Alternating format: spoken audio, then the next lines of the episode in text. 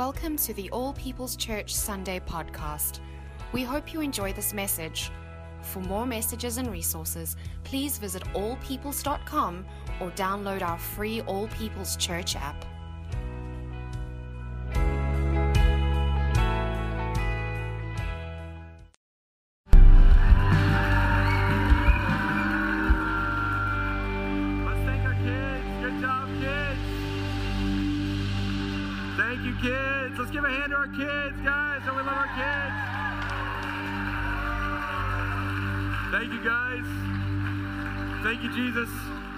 Thank you, Donkey. You can be seated. Let me let you in on a little uh, hilarious inside scoop. We um, originally we had asked uh, titus who's one of our worship leaders to play jesus with his long hair and his beard and then we found out that the, the donkey we rented was actually a three foot miniature donkey and uh, so we we realized we needed a, a, little shorter jesus to match the three foot donkey instead of a six foot three jesus so isaac obregon was awesome his mom was leading worship this morning Uh, I want to unpack the significance of what happened on Palm Sunday, but first, it's a very special day for us as well because it's our executive pastor's birthday today. So, Kendall Laughlin, stand up. Happy birthday to you. Sing it with me. Happy birthday to you. Happy birthday, dear Kendall. Happy birthday to you. Very thankful for that man of God. We've been studying the book of Ephesians on the topic of hope, and we've particularly looked at four different verses where Paul goes deeper in this, this powerful theme. We're going to be looking at that last verse in Ephesians that talks about hope this morning. If you want to turn with me to Ephesians chapter 4 says this As a prisoner of the Lord, then I urge you to live a life worthy of the calling you've received. Be completely humble and gentle. Be patient, bearing with one another in love. Make every effort to keep the unity of the Spirit through the bond of peace. There's one body and one Spirit, just as you were called to one hope when you were called. I want to speak to you this morning from the theme Hope Disguised. Hope Disguised. The Apostle Paul is sharing with the people of Ephesus that they were actually called to hope. But we have to understand how profound this is because Paul is in a hopeless situation. He is in prison, he's in Rome. He's away from his family and friends. He's actually in chains. He's actually chained to a, another Roman soldier and he's about to go on trial to have a death sentence, which will end up leading to his execution. And yet, Paul is so filled with hope that he's talking to his spiritual children, the church in Ephesus, saying, Church, you were called to hope. Can I just tell you that oftentimes hope is disguised? Hope comes from places that we wouldn't expect it. Hope is so powerful. Viktor Frankl the Holocaust survivor, a, a, Jewish doctor who writes an autobiographical account of his time in the Nazi concentration camps, said that there was one characteristic that let people survive the Holocaust more than any other. It wasn't physical strength, it wasn't mental aptitude, but the thing that allowed people to persevere the abuse, the starvation, the, the neglect, all of the atrocities was those that carried hope were ones that made it to the end. I want to talk about that hope this morning, and I want to tell you that there's no place that better embodies this theme of hope disguised than in the Palm Sunday narrative. Let me paint it for you this way it's the week before Jesus is going to go to the cross. People have been hearing about this Galilean rabbi, this teacher who's going from village to village talking about the kingdom of God. They're, they're sharing with others how the sick are being healed when he lays hands on them. They're talking about the way that he's giving dignity to the poor. They're talking about uh, a teaching that they've never understood before. How powerful he is as he speaks. They're even talking about the dead being raised. There's already this holiday celebration going on in Jerusalem. It's the lead up to Passover. The best way we could explain the electricity that would be in the air would be kind of akin to our Christmas celebration in America. All the all the shops have changed, all the people are coming in. But combine that with a, a, presidential election because the people have been hearing about this rabbi and they're wondering is this going to be our new leader? Is this going to be the new ruler who sets us free from Rome? And, and, and so it's into this kind of scenario Jerusalem swelled up to about 2 million people. The, the small city is overflowing with people. And that's when the news comes Jesus is approaching. Jesus is approaching. And as he comes down that road, he does it in the most confounding way. Because instead of coming like a, a, a ruling and reigning war hero, he comes not on a, on a massive white steed he shows up on a little donkey. As he comes, the people pick up their palm branches. That's why it's called Palm Sunday. And just like our children, they start waving them. They're taking off their cloaks, they're throwing them down on the ground for Jesus to come in on this little donkey. And they're saying, Hosanna, blessed is he who comes in the name of the Lord. And, at that moment, Jesus was perfectly fulfilling a prophecy that had been spoken of him hundreds of years ago in the book of Zechariah. I want to look at that this morning. Zechariah chapter 9, verses 9 through 12. Not a book that we normally look at. I doubt if I said, hey, who is reading Zechariah in your quiet time this morning? I, probably not many would say that, but I want you to see just how clear the description of Jesus this is. It says this Rejoice greatly, daughter Zion. Shout, daughter Jerusalem.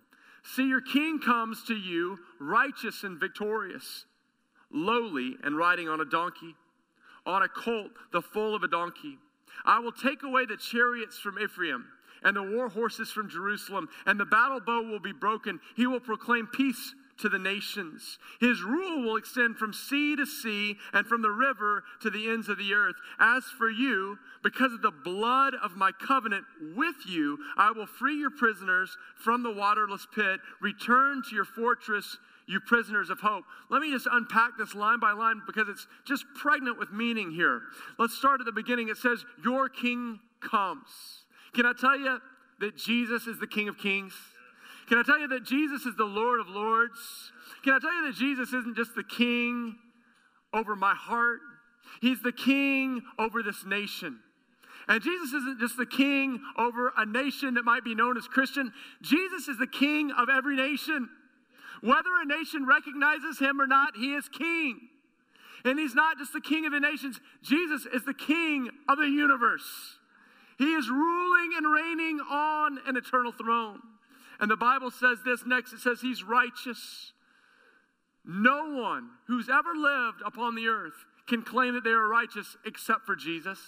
He's the only one without sin. Jesus stands apart from every person. Some people say, well, Jesus was a good teacher. I respect Jesus because he had nice thoughts. No, Jesus was actually sinless.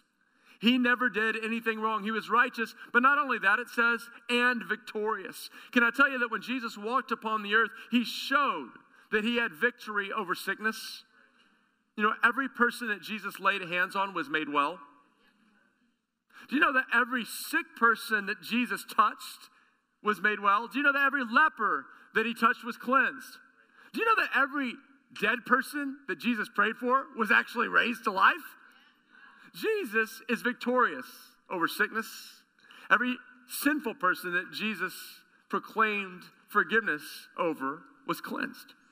Jesus is, is victorious. But here is the thing that, that is mind boggling about Jesus. It says he's righteous and victorious, but he came lowly. What other king is like this? Whatever ruler is, is lowly. We, we, we just had a presidential election, and I, I watched these different debates, and the different candidates would come in, and they are dressed to the nines, right? They, they have the most expensive clothes on, perfectly tailored for them. When they come, they're showing up in limousines, they're flying in in jets, you know, and then we saw as things narrowed down, all of a sudden there's bands playing for them, there's, there's brass bands, and there's celebrities coming out and introducing them. That is how rulers show up on the scene. They show up with pomp, with fanfare. They come dressed extravagantly. Not Jesus. Jesus comes lowly. He's so different than, than worldly kings. In fact, so lowly that it says he comes lowly riding on a donkey. I mean, it's probably fitting that we had a three foot donkey today. Uh, you can't get more humble than a donkey except a three foot donkey, a miniature donkey, right? And, and actually, if you look at it, it says a donkey, a foal of a donkey, right?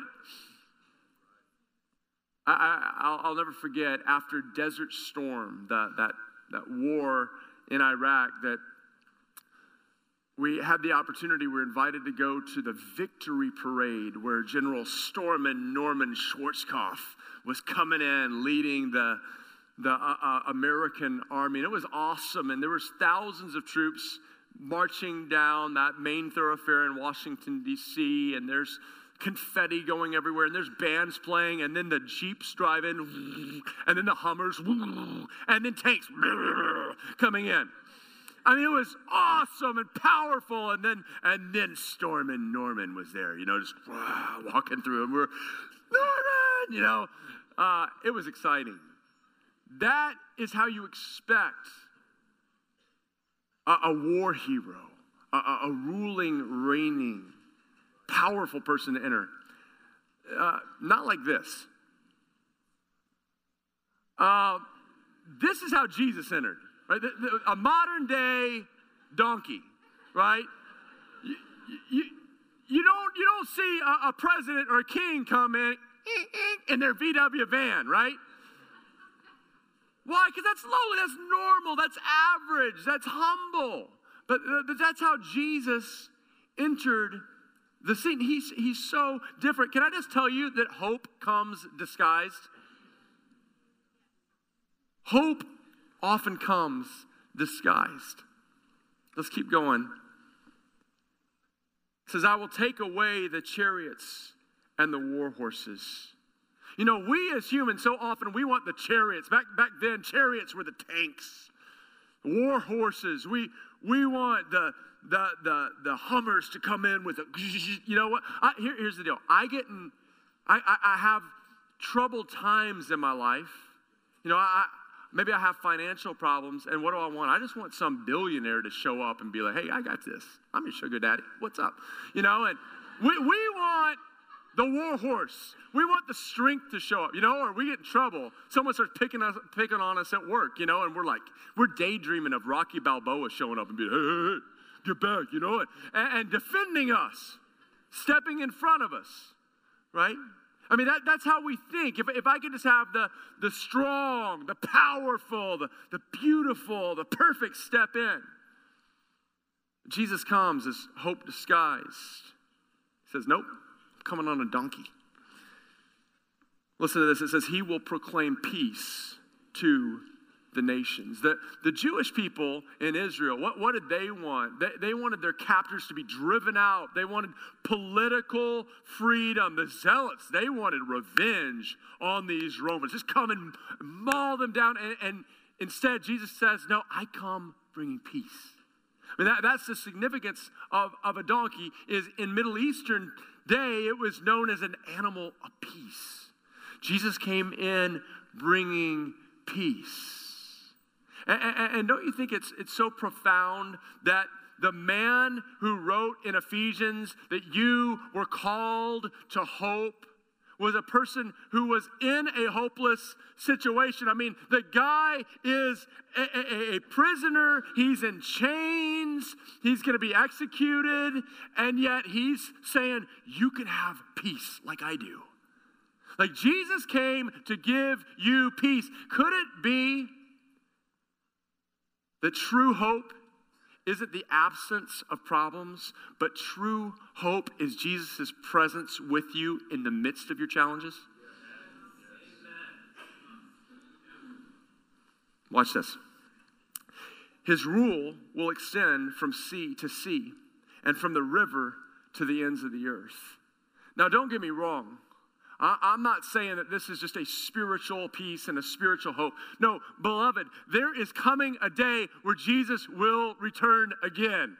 Like we talk about on Palm Sunday, we talk about Jesus, lowly Jesus coming in on a donkey to bring you peace. But we also say that there is a day coming where Jesus will return on the clouds and he will come back as King of kings and Lord of lords. And the Bible says that every eye will see him, even those who pierced him, and that every knee will bow and every tongue will confess on heaven and earth that Jesus Christ is Lord. And he will return and he will put everything in its rightful place. And there will be no more mourning, no more death, no more sickness, no more disease, no more war, no more suffering on this earth. He will establish perfect peace. Do you believe that? Do you long for that? I, I hope that you're not just living for this world. I hope you're not so caught up that this one life is everything to you. I hope that you look forward and some days on your lowest days you go, but you know what? There's a day coming. And he's going to return, and all my pain is going to be gone. And all my sickness is going to be gone. And all my financial problems are going to be gone because Jesus is going to come back and establish his rightful reign. That's the truth. That's not some pipe dream. That's what the Bible says. Jesus is real and Jesus is returning. But for now, look at this. As for you, because of the blood of my covenant with you, I will free your prisoners from the waterless pit. I don't know if you, you just saw this. This is the gospel, the good news in Zechariah hundreds of years before Jesus ever came. The, the blood of my covenant, what, is, what does that mean? What does the blood of my covenant mean? Here, here, here's what it means it means that the wages of sin is death. We deserve to die for our sin. And so there had to be a blood sacrifice. So Jesus comes and pays with his blood for our sin.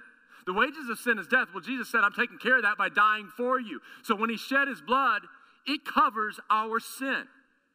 So this is the blood covenant. That's why when we take communion, said this is the blood of my new covenant shed for you.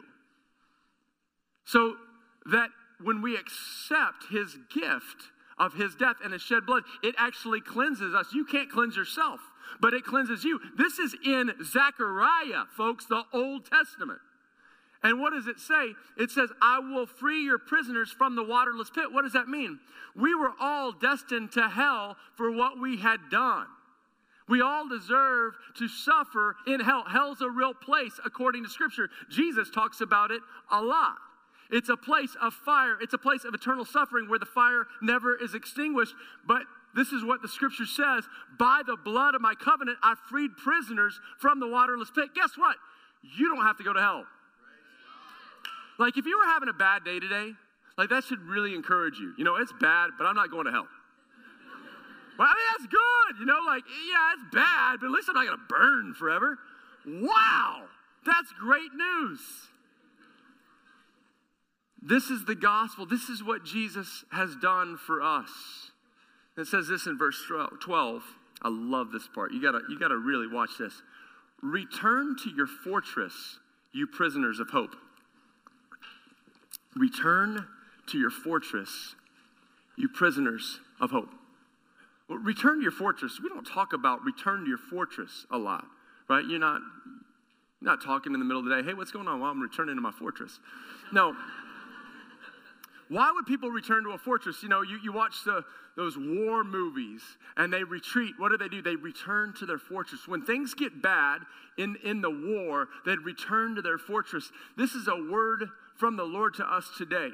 Return to your fortress. When things get bad, when the attack is high, what are you called to do? Return to your fortress. What is your fortress? Look at the next line. You prisoners of hope. Your fortress as a believer is hope in Jesus. Your fortress as a believer is the hope that's found in Christ.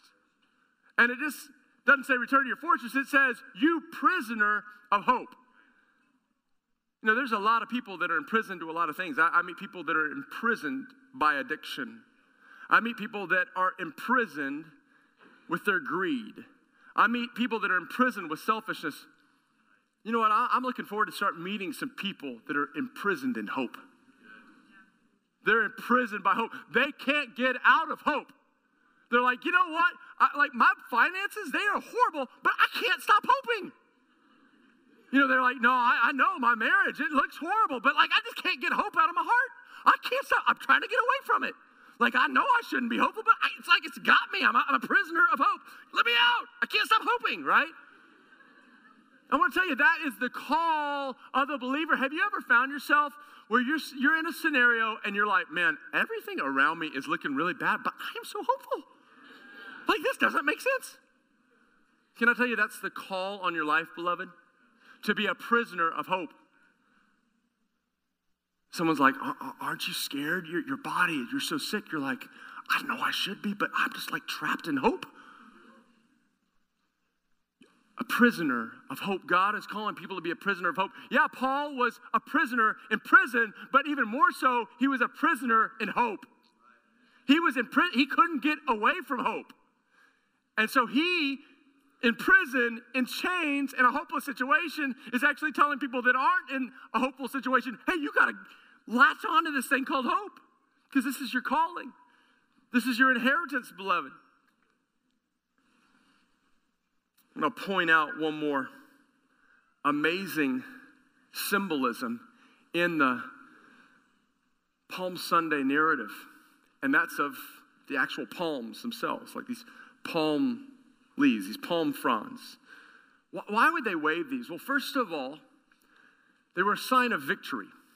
Like when kings came and they returned from war, they'd wave these palm fronds. Yes, you're victorious. It was a, a sign of victory. But here was the second meaning in ancient times they were used in funeral processions to mourn those who had died.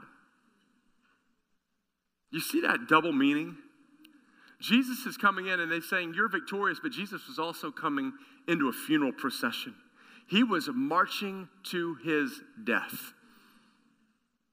Can I just tell you that oftentimes hope is disguised? Jesus' circumstances did not look good. In fact, he was purposely walking into them. He could have stayed in the outer rim in Galilee and just kept talking really good messages and drawing crowds and multiplying food and doing miracles. Everything would have been great. And instead, he said, No, I'm marching to Jerusalem because I actually have to die. Can I tell you that sometimes hope is disguised? I have uh, some friends that I was just with in Seattle this past week, Andrew and Carrie Bach. They lead Mosaic Church. It's a church in our, in our movement of churches. And over a year ago, I received a call from Andrew. He was in a very desperate place. He and Carrie had found out they'd had many complications through the years in, in pregnancies. And I remember years ago being with them after a miscarriage, and they were so devastated and such pain. And not just physically, but emotionally. And now I'm getting a call from Andrew who says, You know, Robert, they've told us that if Carrie ever got pregnant again, it will kill her. And he goes, We're unexpectedly uh, pregnant. We have an unexpected pregnancy. I said, Well, how's it going? He goes, Well, we went to the doctor and they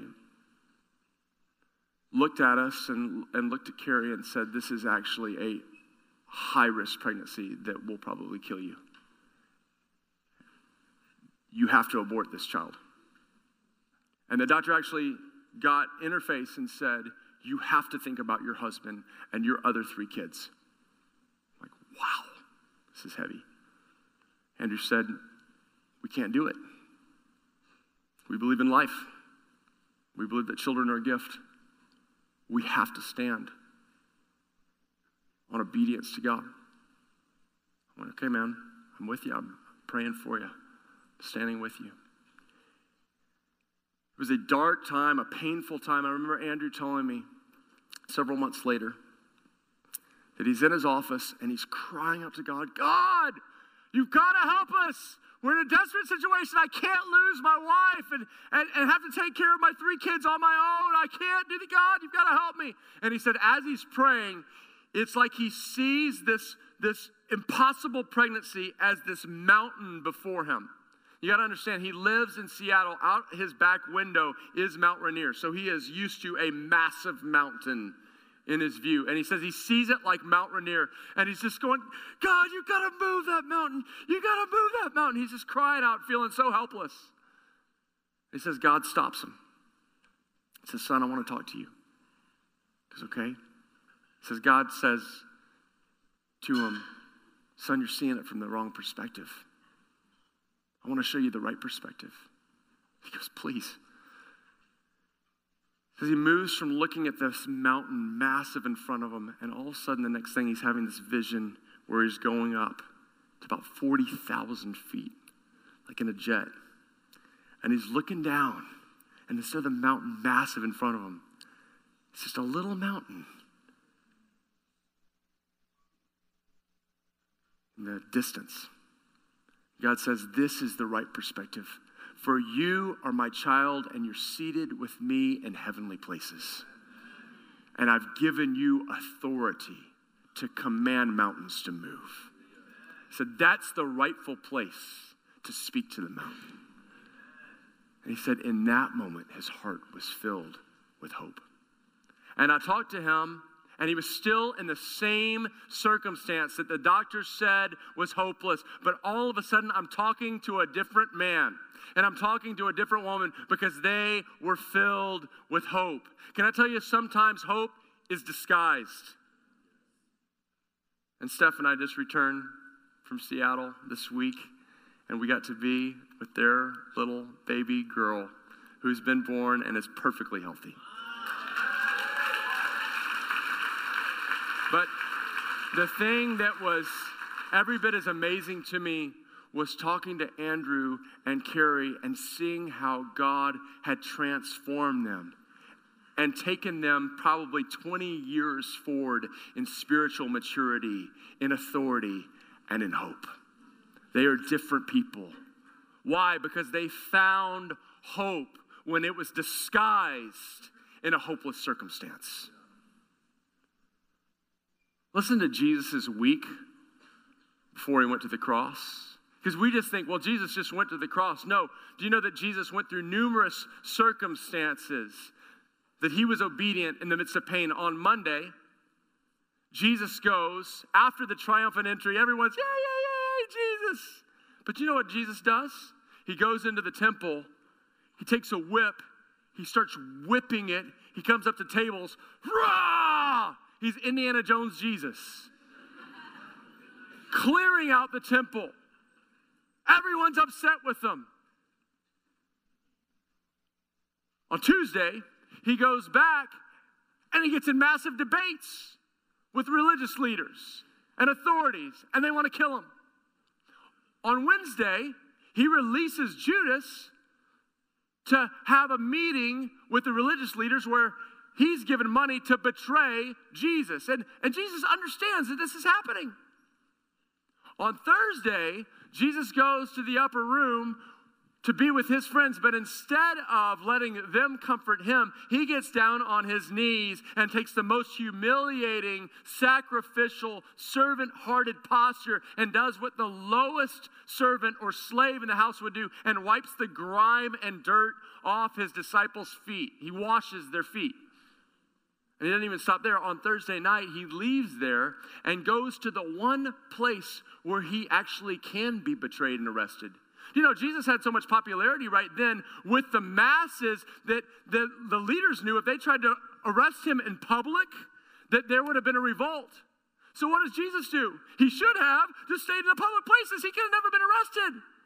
But no, Jesus embraced the pain and said, I'm going to go and put myself in the one place where I can be arrested in the Garden of Gethsemane in a private place. And I'm going to let my friend come and betray me with a kiss. and I'm going to let myself be abused and dragged into court. And then on Friday, what does he do? He lets himself be falsely accused in court. I get so frustrated when I read this because I'm like, Jesus, just open your mouth and defend yourself. Like, you thought of attorney, attorneys. Like, you created lawyers. Like, you can defend yourself. And he sits there. And I'm like, Jesus, talk, please. And, and, he, and, and we know Jesus has already said, Don't you know that I could command 12 legions of angels? And we think, Oh, yeah, he could have like 12 angels. No, 12 legions of angels is 72,000 angels. They could have come and just obliterated those little Romans. but Jesus is there while they're pulling out his beard and beating him up. Why? Because hope can be disguised. Can I just tell you, you could be following Jesus and you're like, how did I get in this problem? Like, Jesus, I followed you and my life seems worse. Anyone ever been in that case before? Yeah, you're like, Jesus, wow, thank you. And he's saying, no, beloved, hope is often disguised. Why would Jesus do all that? Because at the end of suffering, at the end of pain, at the end of bleeding, at the end of being broken, he would be exalted to the highest place. You see, hope would come through the pain. And he would then give the world hope.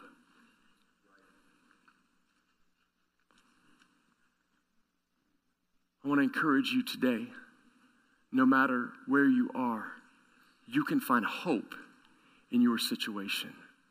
Look around. See through the eyes of the Spirit, not just eyes of the flesh. He is with you. The Bible says He'll never leave you or forsake you. He says this I know the plans I have for you, says the Lord. Plans to prosper you, not to, get, not to harm you, to give you a hope and a future. That's the word of God for you. Hope is often disguised, but in the end, God says that He is good and faithful to all His promises. That's the story of Palm Sunday. It's the story of Easter, and it's your story, beloved. And so today, we're going to finish our service by celebrating one of the most amazing privileges we have in our faith, but also a perfect picture of hope disguised, and that's Holy Communion. Who would think that you could find hope in blood being shed? Who would think that a, a, broken body would bring hope? But through the shed blood of Jesus and through his broken body, we actually have peace with God. I want you to stand with me now. Now, let me tell you this the Bible talks about not taking communion in an unworthy manner. So let me give a couple of instructions. First of all, to the ones in here that say, you know, I don't know if I'm a, a Christ follower, I don't know if I actually believe in Jesus. Then for you, I encourage you to call out to Him, to receive His blood shed for you. Just you can just say something like, Jesus, I need you. Save me from my sins. The Bible says if you confess that with your mouth, that He's coming into your heart and making you new. For those that are following Jesus, when we come to communion, we want to repent of our sin. We don't want to take it for granted. I want to ask you to close your eyes with me right now, and I just want you to ask the Lord to search your heart. Is there any sin that I've been walking in that I haven't confessed? You know, He already sees it, He already knows it. You're not going to surprise Him. Well, I don't want to tell Jesus. No, he, He's seeing it. So you just come in agreement with Him and say, I know what I've been doing is sinful. Lord, I'm so sorry. And then you say, Lord, help me. Give me power to not walk in that sin anymore. So our, our team's going to lead us back into worship, and I encourage you to worship. And then our ushers are going to be passing the, the bread and the, and the cup, and take that and hold it in your hand. We're going to all take it together. Why? It's because this is what makes us family. You know, what makes a, a natural family a family is that they share the same bloodline. Can I just tell you that although we're from 50 different countries in this church and we're from all over this nation and we're rich and we're poor and we're from all different backgrounds, when you give your life to Jesus, we all have the same blood running through us. And it's the blood of Jesus. And it makes us one family. So after we worship for a few minutes and you pray and you get your heart right with God, we're going to take this together to celebrate what Jesus has done for us, his hope and his body that was broken to give us new life.